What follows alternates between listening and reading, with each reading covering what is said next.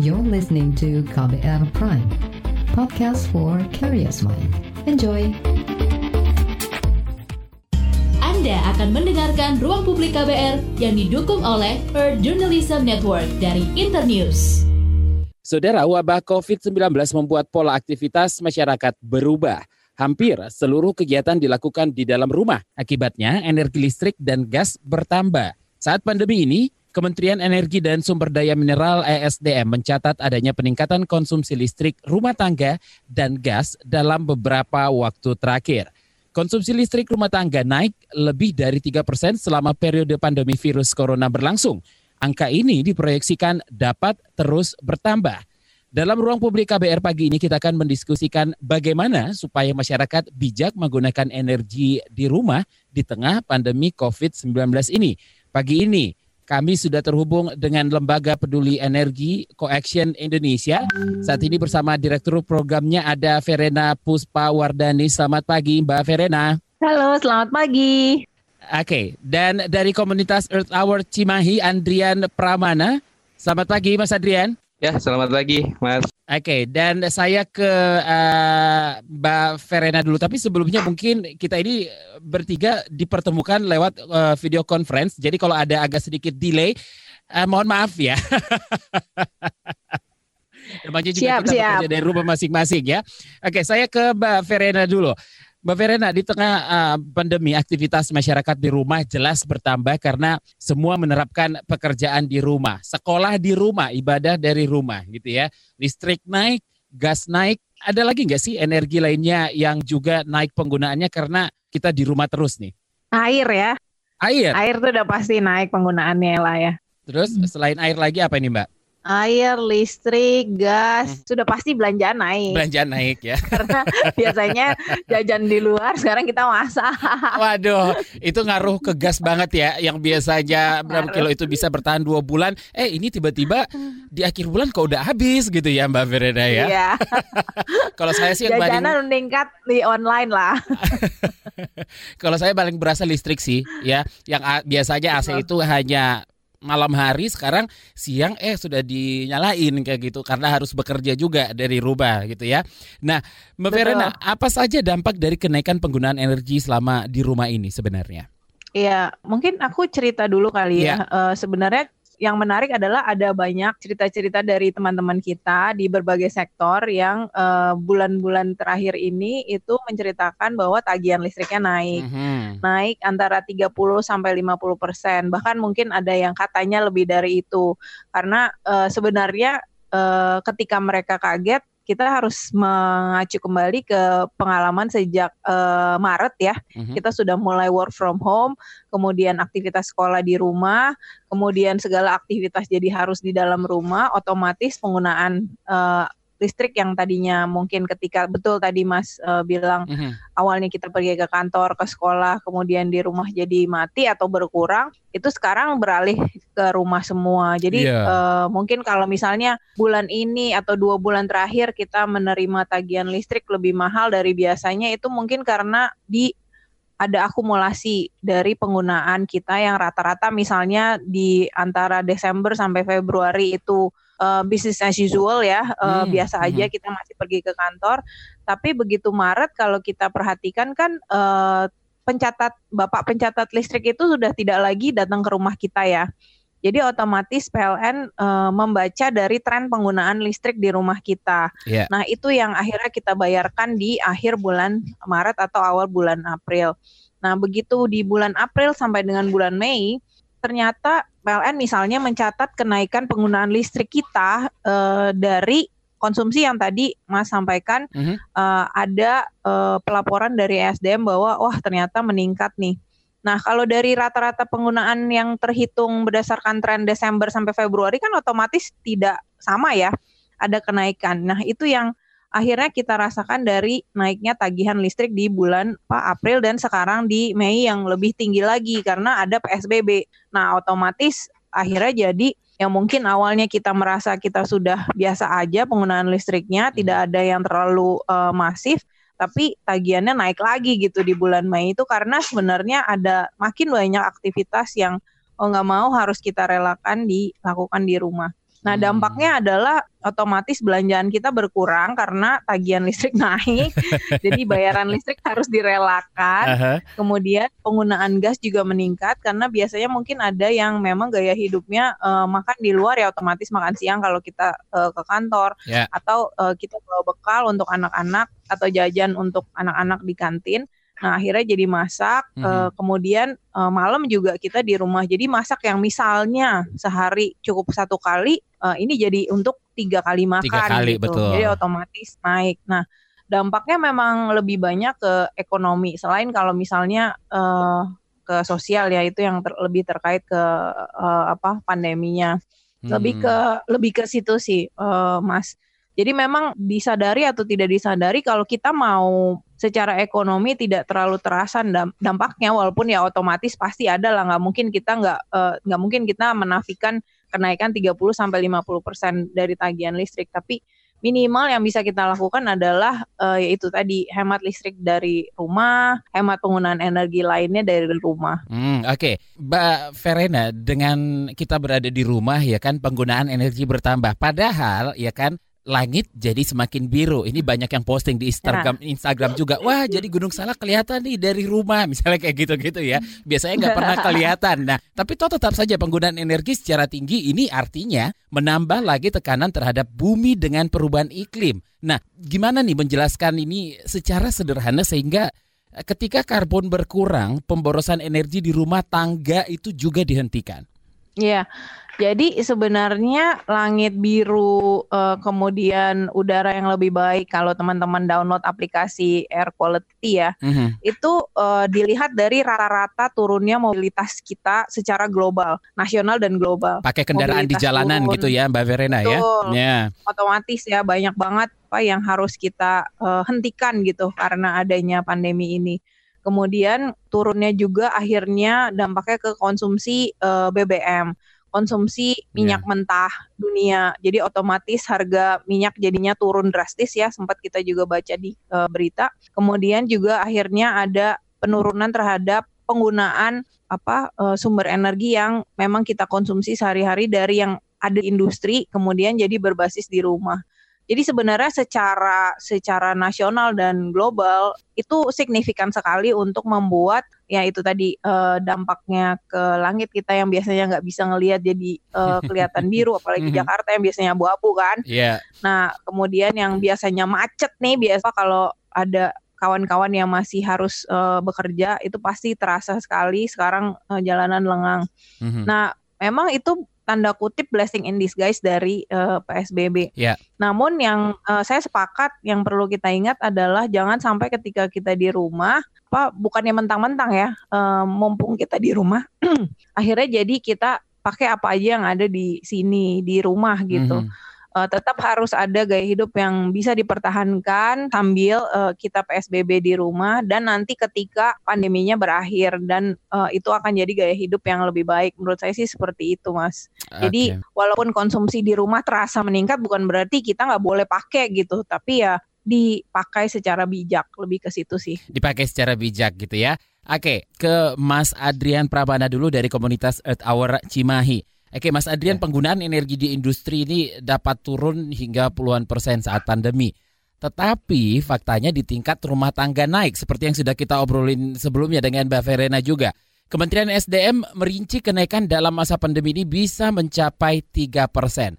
Sebenarnya apakah ada perbedaan signifikan antara masyarakat kota kecil dan kota besar dalam menggunakan energi listrik di tengah pandemi ini, Mas Adrian? Kalau saya pikir belum ada penelitian yang mengacu pada perbedaan penggunaan energi listrik di kota besar dan kota kecil. Hmm. Karena itu kalau misalnya kita eh, berpatokan pada konsumsi rumah tangga, maka yang perlu dianalisis adalah eh, konsumsi di tingkat rumah tangga itu sendiri. Gitu. Kan.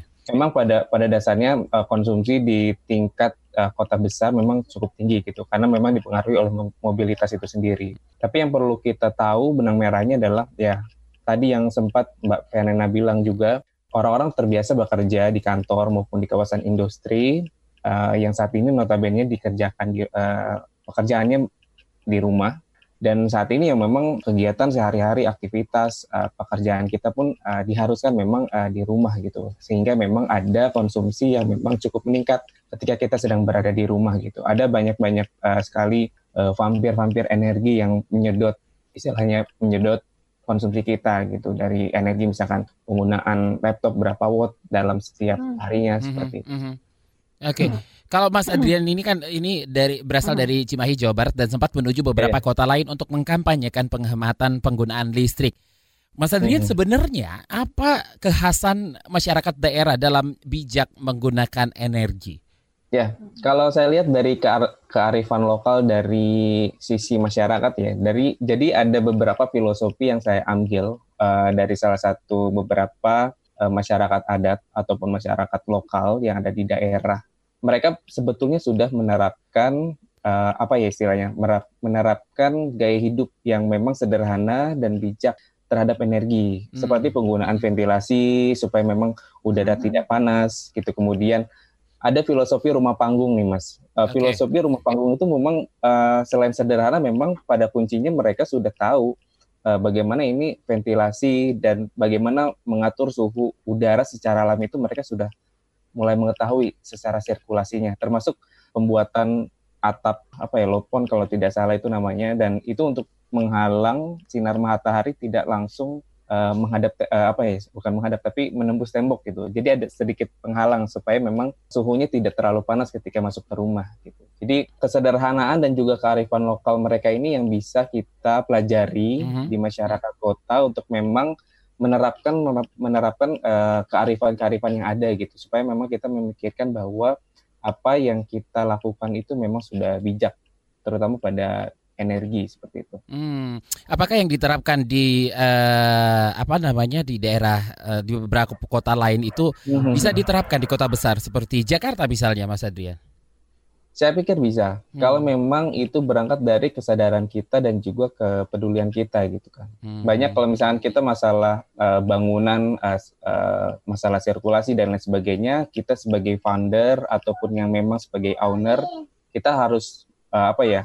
Harus bilang tuh misalnya ke arsiteknya seperti apa. Saya ada satu uh, apa ya istilah satu perusahaan uh, saya tidak bisa sebutkan di sini juga. Ternyata memang ownernya itu memang mereka in, uh, apa ya ownernya memang sangat-sangat peduli lingkungan dan sangat-sangat menerapkan apa ya istilahnya gaya hidup yang berkelanjutan dan yeah. diterapkan di perusahaannya memasang uh, panel surya sendiri di rumah dan juga di perusahaannya sampai berapa kilowatt gitu dan itu sangat menarik dari sisi personal seperti itu yang bisa mempengaruhi kebijakan di perusahaan. Oke. Okay. Anda masih mendengarkan Ruang Publik KBR yang didukung oleh Earth Journalism Network dari Internews. Dan saya masih bersama Direktur Program Coaction Indonesia, ada Verena Puspawardani dan juga Adrian Pramana dari Earth Hour Cimahi. Oke, okay saya ke Mbak Verena dulu. Mbak Verena, ini uh, ada survei yang dilakukan kepada marketplace pada akhir Maret. Jadi kata survei itu, aktivitas jual beli online meningkat sampai 400% di seluruh dunia. Nah, ini lagi nih ya, belanja online mulu ya. Dan dan ini tentu terjadi juga di Indonesia. Tapi bagaimana lagi kalau kita nggak belanja online kan ya PSBB harus jaga jarak fisik dan di rumah saja gitu. Jadi gimana nih hmm. strateginya? Bagaimana supaya kita tetap bijak berbelanja sekaligus menjaga diri tetap aman dari virus corona, Mbak Verena? Iya, uh, ini menarik banget ya karena ini kita banget. Gak nah, sengaja uh, ngelihat online shop, eh kok ada flash sale gitu ya, beli lagi ya gitu deh. Jadi kalau yang menarik dari online shop itu sebenarnya adalah uh, bukan di penggunaan energinya ya, tapi hmm. ke dampak sampah dari kemasannya gitu. Nah, itu ya. Uh, Iya benar karena misalnya kita belanja A, B, C, D uh, nggak semua uh, apa provider itu uh, memberikan kemasan yang pertama minimal. Yeah. Uh, nggak apa-apa dibungkus mungkin ya demi uh, demi uh, supaya tetap fresh, tetap uh, rapi, tidak rusak, kemudian juga uh, supaya uh, dia aman dari misalnya kan sekarang lagi ada uh, virus yang sangat menular, jadi uh, dia tidak terkontaminasi. Nah, cuma dijaga supaya Misalnya kalau dari dari pihak providernya memang tidak bisa memberikan kemasan yang minimal, minimal kita sendiri membeli dengan jumlah yang besar misalnya. Kayak sekarang nih contoh aja eh, dibanding kita beli kopi yang satuan, sekarang kan banyak tuh yang menyediakan kopi literan. Nah, eh, apa namanya? Biasanya mereka itu memberikan kemasan yang eh, tidak mudah pecah seperti beling gitu atau kaca. Jadi sebenarnya selain kita eh, lebih murah karena belanjanya lebih banyak, kemudian uh, kemasannya tidak semua berbasis plastik dan akhirnya sekali pakai, kemudian juga bungkusnya jadi lebih uh, rapi juga kalau karena beda treatment ya kalau mm -hmm. misalnya kita beli barang yang kecil dan banyak di, uh, dengan beli barang yang satu tapi gede gitu lebih baik sih kalau boleh saran seperti itu karena nggak semua provider uh, tergabung dalam kelompok yang memang uh, aware dengan uh, dampak sampah dari belanja online. Hmm. Sebenarnya komplain terbesar dari belanja online sih lebih ke situ ya dibanding penggunaan energi. Okay. Sisanya adalah dampak di kantong. dampak di kantong gitu ya. Tapi benar tadi apa yang dikatakan Mbak Verena itu itu adalah uh, yang jadi masalah adalah kemasannya. Ya apa namanya satu barang yang kecil misalnya itu bisa di wrapping dengan banyak sekali lapisan tiga empat lapisan itu kan untuk mencegah barangnya untuk tidak rusak. Gimana itu Mbak Verena untuk Betul. mengakalinya sebenarnya? Nah, apalagi sekarang begitu datang um, kurir gitu ya, taruh di luar dulu. Hmm. Ini pengalaman pribadi sih. Sebenarnya saya pengen cerita dulu, terus disemprot-semprot dulu itu semua. Benar. benar. disemprot dulu, baru didiamin berapa lama? Nah, dibuka itu ada lebih dari satu dua uh, wrapping plastiknya dalam satu uh, belanja yang kita uh, uh, pesan, Mbak Verena. Iya, jadi otomatis memang kalau misalnya kita memberikan edukasi ke provider uh, barangnya kan agak mustahil ya, yeah. karena mereka pasti melakukan treatment yang sama ke semua pembelinya. Mm-hmm. Jadi otomatis kitanya nih yang harus memilih dan uh, apa mengontrol uh, yaitu tadi yang kalau boleh saya usulkan adalah uh, kita cari yang memang uh, benda-benda yang bisa di wrap dengan tidak terlalu banyak atau belinya sekaligus biar sekali uh, paket paket terus uh, dikirim ke kita. Jadi kalaupun ada tiga empat lapis ya dia cuma satu gitu dibanding kita beli empat lima barang mm-hmm. uh, semuanya tiga empat lapis kayak gitu mm-hmm. uh, aku lebih sarankan seperti itu sih mm-hmm. karena uh, mau nggak mau ya uh, apa banyak yang harus kita beli online sekarang terus yang kedua mungkin uh, treatment terhadap sampahnya itu sendiri harus kita uh, perhatikan juga misalnya dibanding kita tumpuk semua sampahnya jadi satu mm-hmm. mungkin kita pilih juga mana yang bisa dipakai lagi mana yang enggak misalnya mm-hmm. bubble wrap itu kan sebenarnya bisa kita pakai lagi. Kalau misalnya kita mau kirim uh, wah aku mau kirim makanan nih buat teman misalnya pakai go uh, eh salah sebut lagi. Nggak apa-apa. gitu ya? Tanpa kita iklan juga udah terkenal sih Mbak Verena. Iya. Terus kita bungkus aja pakai bubble wrap yang udah kita punya itu gitu. Nah baru sisanya kita pisahin kalau misalnya memang benar-benar nggak bisa kita pakai lagi. Hmm. tapi tetap aku sarankan adalah kita pilah ya sampahnya dari yang organik dan yang anorganik dan anorganik. Gitu. Hmm, gitu. Oke. Okay. Jadi emang kitanya kudu berlapis-lapis juga. oke, okay. menyinggung hal ini se sebelum saya bacakan beberapa komentar yang sudah masuk ke Mas Adrian dulu. Tumpukan sampah ya seperti yang sudah di, di, dijelaskan oleh Mbak Verena tadi. Tumpukan sampah juga bertambah lebih dari 100%. Ini menandakan bahwa konsumsi masyarakat tidak terbendung ya, baik makanan, belanja barang, apa wujud konkret penanganan sampah ini, Mas Adrian? Karena kalau dilihat pengelolaan sampah yang baik juga bisa menghasilkan energi baru juga. Aku sepakat sama yang uh, Mbak Verena uh, tadi bilang, uh, bagaimana kita uh, sebagai konsumen perlu menerapkan memang uh, kebijaksanaan lah dalam mengelola sampah, terutama saat belanja online. Hmm. Tapi kita perlu tahu dulu, Indonesia tuh punya uh, salah satunya adalah uh, penyumbang sampah terbesar organik, uh, hmm. sampah makanan terbesar kedua gitu dan ini yang kadang agak dilupakan gitu ya uh, kalau saya lihat gitu dan sampah organik ataupun sampah bekas-bekas makanan ini sebetulnya bisa diolah yeah. Iya. uh, banyak sekali uh, jadi pupuk jadi biogas hmm. kalau untuk uh, dari konsumsi energi gitu dan itu yang yang perlu diterapkan uh, dari sisi kita sih sebetulnya untuk wujud konkretnya gitu dan hmm. kemudian Kalau misalkan uh, yang lainnya kita bisa jadi uh, konsumen cerdas saat berbelanja, bikin bucket list dulu sebelum belanja biar nanti nggak ada yang, aduh ini uh, apa ya lapor mata lah istilahnya kayak gitu kan. Jadi yeah. uh, kalau bikin bucket list kita lebih teratur, lebih terencana dalam belanja sendiri. Jadi kita nggak ada yang mubazir lah istilahnya kalau kita bikin bucket listnya dulu gitu kan. Terkait masih belanja online, ini saya bacakan dulu satu komentar yang uh, sudah ada di uh, YouTube channel Berita KBR dari dia. Yang juga meningkat selama WFH adalah belanja online dan ini artinya bungkus plastik BBM para ojol. Tapi kan sekarang kita harus belanja online. Gimana dong? Ya mudah-mudahan tadi sudah terjawab atau mungkin bisa ditambahkan ya. lagi Mbak Verena atau Mas Adrian? Kayaknya udah terjawab udah ya terjawab kalau yang ya. soal belanja online. Uh -huh. Tapi saya skip juga tadi eh, BBM para ojol juga meningkat tajam juga ini sebenarnya. Kalau boleh dikatakan seperti itu, Mbak Verena.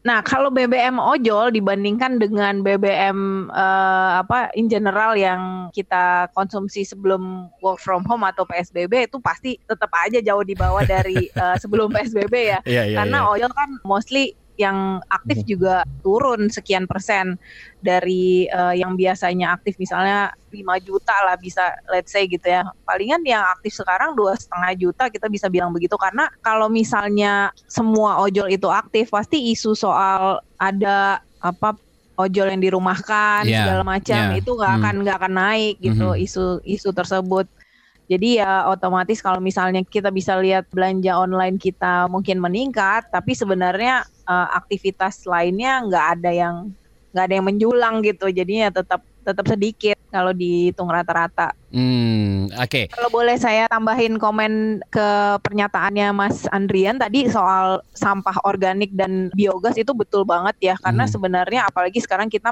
buka eh, bulan puasa dan menjelang lebaran di mana konsumsi makanan kita itu biasanya jauh lebih banyak. Nah, walaupun kita PSBB tapi kan otomatis kebiasaan kita buka puasa eh, makan tajil segala macam itu masih ada ya, nggak mungkin kita hilangkan. Nah, tapi kebanyakan kita suka pengen ini pengen itu pas lagi buka puasa. Jadi pasti tetap akan ada makanan berlebih. Jadi uh, saya sepakat sih misalnya benar-benar menentukan kita mau buka puasa apa jangan mm-hmm. sampai makanan kita berlebih apakah bisa dimakan lagi setelah buka puasa atau misalnya buat sahur. Jadi nggak ada sampah makanan yang tersisa. Karena koaksi baru mengeluarkan artikel ya di website uh, kami bahwa rata-rata hmm, harian orang itu menghasilkan sampah kurang lebih sampah makanan uh, makanan sisa itu kurang lebih tiga kuintal. Jadi banyak banget gitu. Banyak sih. Uh, itu apalagi setiap bulan uh, Ramadan bulan puasa seperti ini Mbak Verena ya. Iya betul. Hmm, tapi sekarang saat pandemi kayak gini apakah berkurang apa gimana? Uh, bisa jadi berkurang mm -hmm. ya, tapi kebiasaan kita untuk uh, pengen ini pengen itu kan sebenarnya tetap, ya, tetap ya, kan tinggal beli juga atau tinggal masang juga uh, ya porsinya okay. itu kadang-kadang kita nggak nggak kurang itu berarti yang masalahnya di diri kita sendiri berarti oke okay. Anda masih mendengarkan Ruang Publik KBR yang didukung oleh Earth Journalism Network dari Internews. Anda masih mendengarkan Ruang Publik KBR bersama saya Don Brady dan kedua narasumber saya ada Direktur Program Coaction Indonesia Verena Puspawardani dan juga Andrian Pramana dari Earth Hour Cimahi. Dan ada informasi untuk Anda yang suka menulis ya, kita ada lomba blog perubahan iklim. Info lebih lengkapnya silakan cek di Instagram kami di @kbr.id ya, @kbr.id. Tentunya kita akan bacain beberapa komentar yang sudah masuk Mbak Verena dan Mas Adrian. Ini dari uh, Pudin underscore DLT. Apa yang dimaksud dengan energi baru terbarukan? Apa contohnya? Apa langkah pemerintah untuk menurunkan daya tarif listrik dan harga gas di tengah pandemi COVID? Ke Mbak Verena dulu mungkin? Terima kasih pertanyaannya tentang energi terbarukan. Jadi energi terbarukan adalah sumber energi yang dapat diperbaharui terus. Mm-hmm. Nah, yang e, menjadi contoh itu adalah perbandingan antara energi fosil dan energi e, terbarukan. Kalau energi fosil kita sudah sering sekali dengar ya dari sejak e, kita kecil ada batu bara, minyak bumi, gas alam. Itu notabene adalah sumber energi yang dihasilkan dari mengekstrak apa uh, sumber daya kita di uh, dasar bumi, kemudian kita ambil uh -huh. uh, pertama gasnya, kemudian minyak atau gas batu bara. Nah, itu dari hasil penimbunan apa namanya mikrobiologis dan lain-lain yang akhirnya menjadi uh, entah batu bara atau minyak bumi. Nah, tentu saja jumlahnya terbatas. Kalau tidak salah ada riset yang menyebutkan bahwa sumber energi fosil kita itu akan habis 20 sampai 30 tahun ke depan. Nah, Koaksi Indonesia kebetulan tidak mendalami yang uh, energi fosil, kami fokus di energi terbarukan. Karena menurut kami Indonesia banyak sekali potensi energi terbarukannya seperti sinar matahari. Kita diberkahi dengan sinar matahari yang luar biasa karena ada di uh, garis katulistiwa ya di tropis, kemudian ada angin, kemudian ada air. Uh, air tuh luar biasa ya. Mm-hmm. Ada yang apa? Piko, piko tuh kecil sekali, mikro.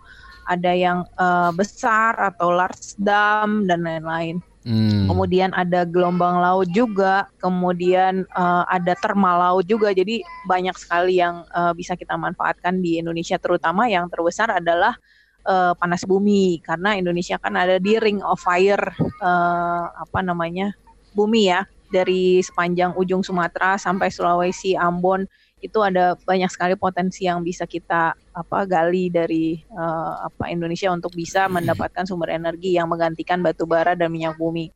Nah, itu contoh-contohnya. Kalau terkait upaya pemerintah menurunkan uh, apa namanya daya baik listrik maupun gas sebenarnya mungkin saat ini yang bisa saya ceritakan seperti yang tadi di awal saya ceritakan ke Mas Don dan rekan eh, rekan-rekan di KBR ya mm -hmm. bahwa yang dilakukan oleh PLN sejauh ini kalau terkait listrik adalah membaca tren dari penggunaan listrik kita. Mereka tidak menurunkan daya karena otomatis kita bayar sesuai penggunaan. Tapi berdasarkan hasil perubahan yang terjadi pada saat PSBB, otomatis konsumsi kita meningkat.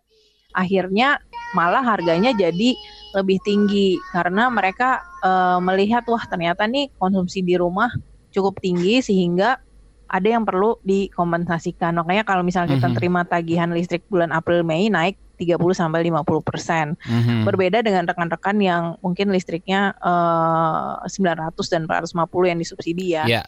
Oke, okay. uh. baik Mbak Verena, Mas Adrian, kita tahan dulu sebentar. Kita angkat telepon dulu. Ada ya. Pak Helon di Waingapu NTT. Selamat pagi Pak Helon. Selamat pagi Bung Don. Oke, okay. salam sehat. Salam sehat. Apa kabar di Waingapu nih Pak Helon? Ya, ini saya ya, puji Tuhan baik-baik saja. Puji Tuhan masih baik-baik ya Pak Helon. Silakan apa yang mau ditanyakan atau mau memberikan komentar Pak Helon? Ya, selamat pagi Mbak Sarena ya. Ya, dan juga ada Mas Adrian di situ Pak Helon. Ah, Mas Adrian. Mm -hmm. Ya, salam sehat untuk uh, kedua narasumber ya. Uh, dalam masa pandemi ini pola hidup ini sepertinya ada perubahan. Artinya begini, perubahan sikap hidup yang lebih bijak jauh sebelum ada wabah corona ini. Mm-hmm. Uh, bagaimana Mbak Serena melihat hal ini? Mm-hmm. Uh, yang kedua uh, mengenai belanja online ini. Mm-hmm. Uh, belanja online ini apa ini sebuah ada peningkatannya Mbak ya? Ada peningkatan. Apa ini sebuah perilaku hidup pemborosan juga dalam masa pandemi ini atau bagaimana? Nah, oke. Okay. Nah, mungkin itu saja pertanyaan saya untuk Mbak Serena juga untuk Mas, Mas Adrian. Adrian ya. ya, baik. Terima kasih nah, Pak Helon. Salam sehat untuk Salam sehat. Tetap sehat Pak Helon. Salam untuk teman-teman di Waingapu. Iya, baik. Selamat pagi. Oke, tadi pertanyaannya dalam masa pandemi ini pola hidup sepertinya uh, tidak ada perubahan yang si kelebih bijak lagi ya. Oke, mungkin ke Mas Adrian dulu yang sudah berkeliling Indonesia dan mampir ke daerah-daerah hal seperti ini juga dirasakan di kota-kota kecil, misalnya seperti di kota Waingapu, NTT, Mas Adrian. Ya, dirasakan betul uh, sekali dan di ini uh, sebetulnya memang kalau kita mengarah pada apa ya istilahnya, bagaimana kita sebagai seorang uh, seorang konsumen uh, beratkan pada konsumen itu lagi-lagi memang uh, perubahan gaya hidup itu memang tidak mudah sebetulnya sangat sangat sangat tidak mudah sekali untuk menerapkannya gitu kan. Ada beberapa perubahan yang harus ini dan sebetulnya memang di masa pandemi ini di PSBB ini dan sebagainya itu adalah bagaimana kita bisa merefleksikan diri kita untuk bisa apa ya new normal lah istilahnya. Jadi ada hmm. kehidupan normal yang lebih baru lagi gitu. Termasuk dari pola konsumsi kita gitu. Bagaimana kita ketika di rumah memang harus tahu bagaimana kita bijak terhadap energi seperti apa gitu kan banyak sekali yang uh, bisa dilakukan sih sebetulnya kalau kita di rumah gitu. Kita perlu tahu banget uh, terkait uh, beberapa uh, vampir energi yang sering nyedot ketika kita di rumah ada modem internet itu ada 4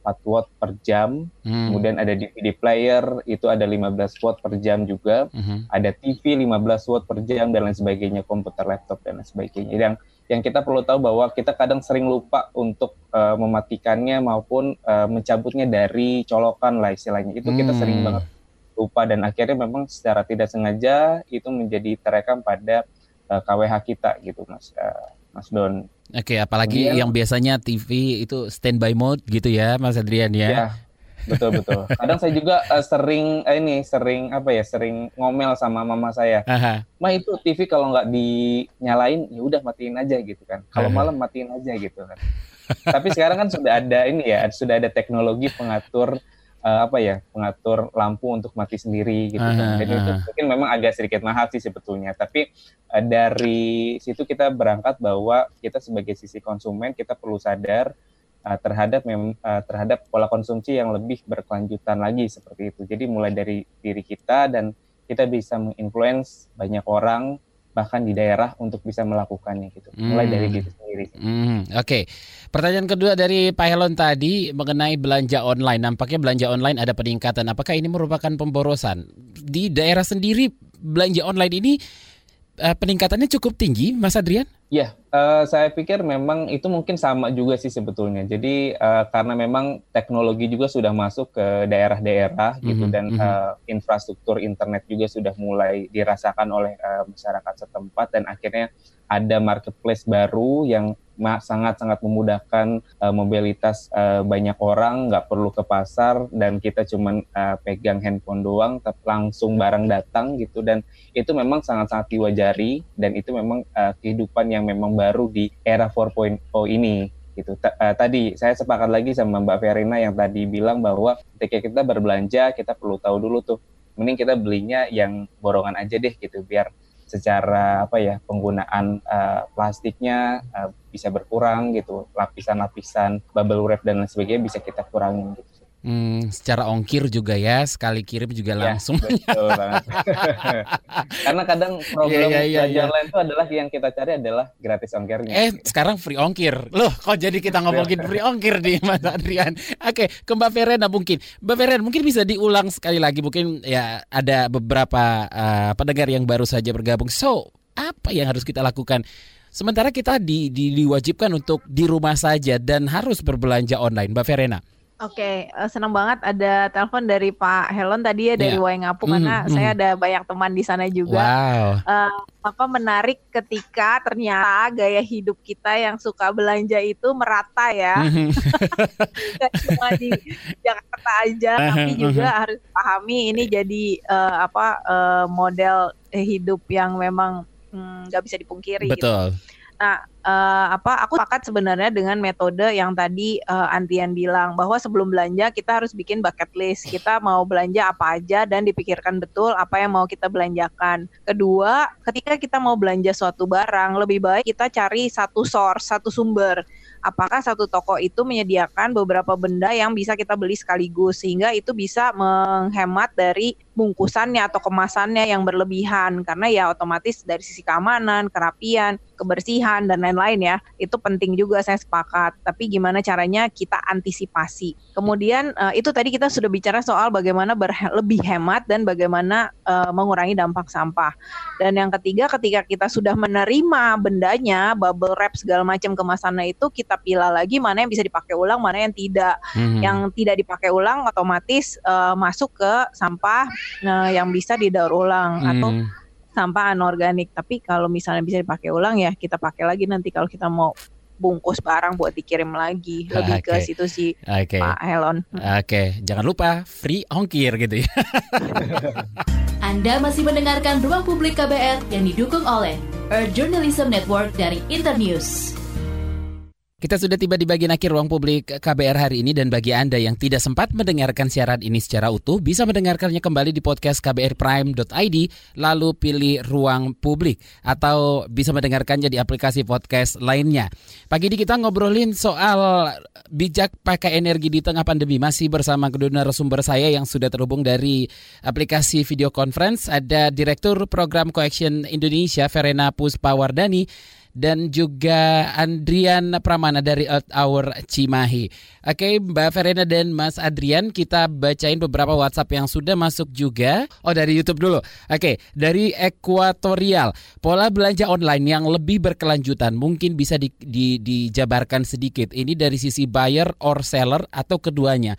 Well, ya belanja online mungkin jadi perhatian kita semua dari tadi banyak yang nanya belanja online belanja online ini. Ke Mbak Verena dulu mungkin, Mbak Verena tuh dengan pertanyaannya uh, sepakat dari sisi uh, sellernya dan juga dari sisi provider ya. Yeah. Pertama, uh, ini kalau boleh sebut merek ya, sejauh ini ada provider yang memang sudah uh, apa punya awareness lebih tinggi bahwa uh, ada gerakan bersama dengan para seller yeah. yang memang tidak contohnya tidak menyediakan alat makan dari plastik Uh, kemudian bungkusnya juga tidak menggunakan plastik, tapi mm -hmm. menggunakan ada beberapa opsi menggunakan uh, plastik yang bisa di uh, apa namanya bisa degradable, plastik yang degradable berbahan dasar singkong dan ada juga yang menggunakan tas belanja pakai ulang.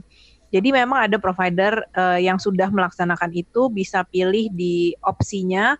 Jadi pada saat kita sebagai buyer itu uh, apa namanya memilih dari uh, opsi yang ada di aplikasi hmm. kita bisa pilih hmm, aduh aku lupa lagi ininya uh, apa namanya nama nama uh, memang kita jadinya harus milih sih karena belum semua seller memberlakukan kebijakan yang disarankan oleh si provider tersebut gitu. hmm. gitu. Nah, ada biaya tambahan untuk itu, Mbak Verena?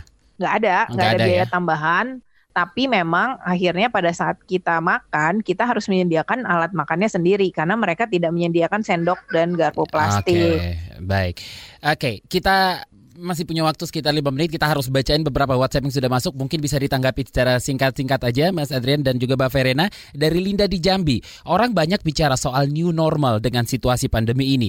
Bagaimana caranya supaya langit biru juga menjadi new normal buat kita semua? Mas Adrian kalau berbicara langit biru kita uh, berbicara ini ya uh, transportasi. Jadi ya hmm. sering-sering pakai transportasi publik hmm. untuk kita mengurangi uh, konsumsi tra- uh, apa ya pakai kendaraan pribadi. Oke, okay. Mbak Verena mau menambahkan? Saya sepakat Mas. Uh, kalau new normal ini lanjut setelah pandemi pakai transportasi publik. Tapi ya sekarang karena pandemi kita di rumah aja. Di rumah aja. Oke, okay. dari Johan di Manado. Saya pernah baca di Instagram teman, dia mencuci plastik sehingga bisa dipakai ulang. Apakah cara itu cukup higienis demi mengurangi sampah supaya bumi tak makin tertekan dengan sampah-sampah kita, Mbak Verena? Iya, jadi memang ada beberapa alat makan dari plastik yang bisa dipakai ulang ya. Dia hmm. tidak sekali pakai, jadi bisa dicuci. Saya sepakat. Bahkan bisa masuk microwave juga karena daya tahannya lebih tinggi. Tapi mesti dicek juga nih plastik uh, yang tidak bisa dipakai ulang ya sebaiknya tidak dicuci. Hmm. Kalaupun di mau dibuang, saya sepakat dicuci dulu karena sebenarnya kalau mau didaur ulang oleh pemulung itu harus bebas dari lemak kalau masih ada lemaknya otomatis dilewatin sama pemulungnya. Jadi sayang kan, jadinya malah harusnya bisa didaur ulang malah jadi nggak jadi gitu. Mm-hmm. Jadi sebaiknya okay. uh, eh, pada saat kita milah sampah kita cuci dulu tuh kalau misalnya ada masih ada sisa lemak bekas makanan di plastiknya. Dari Robi Chris, jika masa pandemi tidak selesai sesuai prediksi, wah jangan dong ya. Apa kebijakan pemerintah agar tetap peringankan masyarakat? Mas Andrian dulu mungkin? Ya, uh, yang pasti adalah kita percayakan pada pemerintah untuk saat ini uh, apa kebijakan yang dikeluarkan uh, oleh pihak pemerintah seperti apa kita mendukung, terutama ya kita wajib dulu di rumah aja, jangan ngeyel-ngeyel, mm-hmm. jangan pengen keluar keluar dulu aja sebetulnya. Itu yang paling simpel untuk mendukung uh, kebijakan dan juga para tenaga-tenaga uh, medis yang sudah sangat berjuang uh, di tengah masa pandemi ini. Oke, ada WhatsApp lagi langsung tertuju untuk Mbak Verena. Ini pertanyaan untuk co-action katanya. Nampaknya pemerintah belum serius dalam mengembangkan energi baru terbarukan. Ini terlihat dari minimnya fasilitas negara yang didukung oleh EBT tersebut. Sebenarnya bagaimana regulasi yang diterapkan saat ini khususnya dalam menerapkan energi baru terbarukan di Indonesia? Mbak Verena, silakan. Iya, terima kasih pertanyaannya Pak. Itu karena memang dari targetnya aja masih kecil ya, 23% sampai 2025. Ini aja pakai berantem dulu, istilahnya pakai perjuangan ya.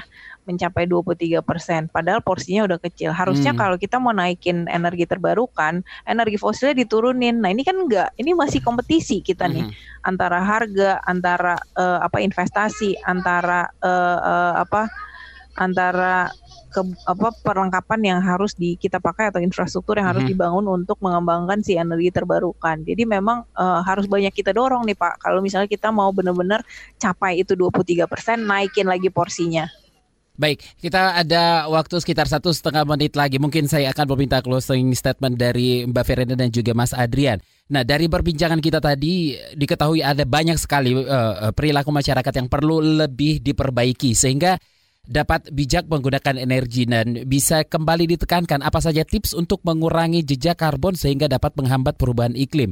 Bisa dimulai dari Mbak Verena dulu mungkin, silakan Mbak. Iya, kalau dari saya, saya mau uh, menyampaikan bahwa inisiatif itu bisa datang dari diri sendiri. Mm. Pertama, uh, kita cek penggunaan listriknya. Kalau misalnya kita ngecharge HP, ya kita charge sampai 100%, baru kemudian cabut.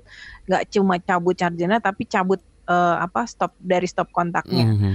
Kemudian laptop juga demikian. Uh, apa charge sampai 100% kemudian cabut. Kita nggak nggak perlu ngecharge 100% persen itu terus sepanjang hari. Mm -hmm. Pakai seperlunya, matikan yang tidak perlu. Itu kalau dari sisi listrik. Kalau sisi air juga begitu. Kita okay. pakai seperlunya, jangan biarkan sampai luber-luber. Masak juga gitu. Uh, kita pakai ya seperlunya aja. Kalau misalnya memang hmm, ya harus pakainya banyak ya berarti harus diakui penggunaannya ya, banyak. Baik. Lebih situ sih. Mas Adrian? Ya, Uh, yang pertama uh, konsumsi pangan lokal, terutama uh, selain kita membantu usaha lokal, kita yeah. juga mengurangi supply chain, misalkan seperti itulah mm-hmm. dari impor lah. Impor kan lebih banyak menggunakan uh, jejak karbon yang lebih tinggi ya istilahnya. Kemudian untuk uh, sisi penghematan energi, mm-hmm. uh, kita atur penerangan sedemikian rupa, okay. gunakan pencahayaan alami supaya Baik. memang kita tidak sering mengkonsumsi energi dari listrik. Baik, terima kasih uh, Andrian Pramana Earth, dari Earth Hour Cimahi dan juga Verena Puspawardani, Direktur Program Coaction Indonesia. Dan saya mau mengumumkan yang mendapatkan pulsa Rp50.000 ada Bapak Helon dan juga dari ada juga Equatorial. Mudah-mudahan saya benar bacanya ya. Dan sekali lagi untuk Anda yang pengen lomba blog silakan cek Instagram kami at kbr.id. Mbak Verena, Mas Adrian terima kasih. Sampai jumpa di lain kesempatan. Saya dan Brady undur diri. Salam. Terima kasih. Anda baru saja mendengarkan Ruang Publik KBR yang didukung oleh Earth Journalism Network dari Internews. KBR Prime, cara asik mendengar berita. KBR Prime, podcast for curious mind.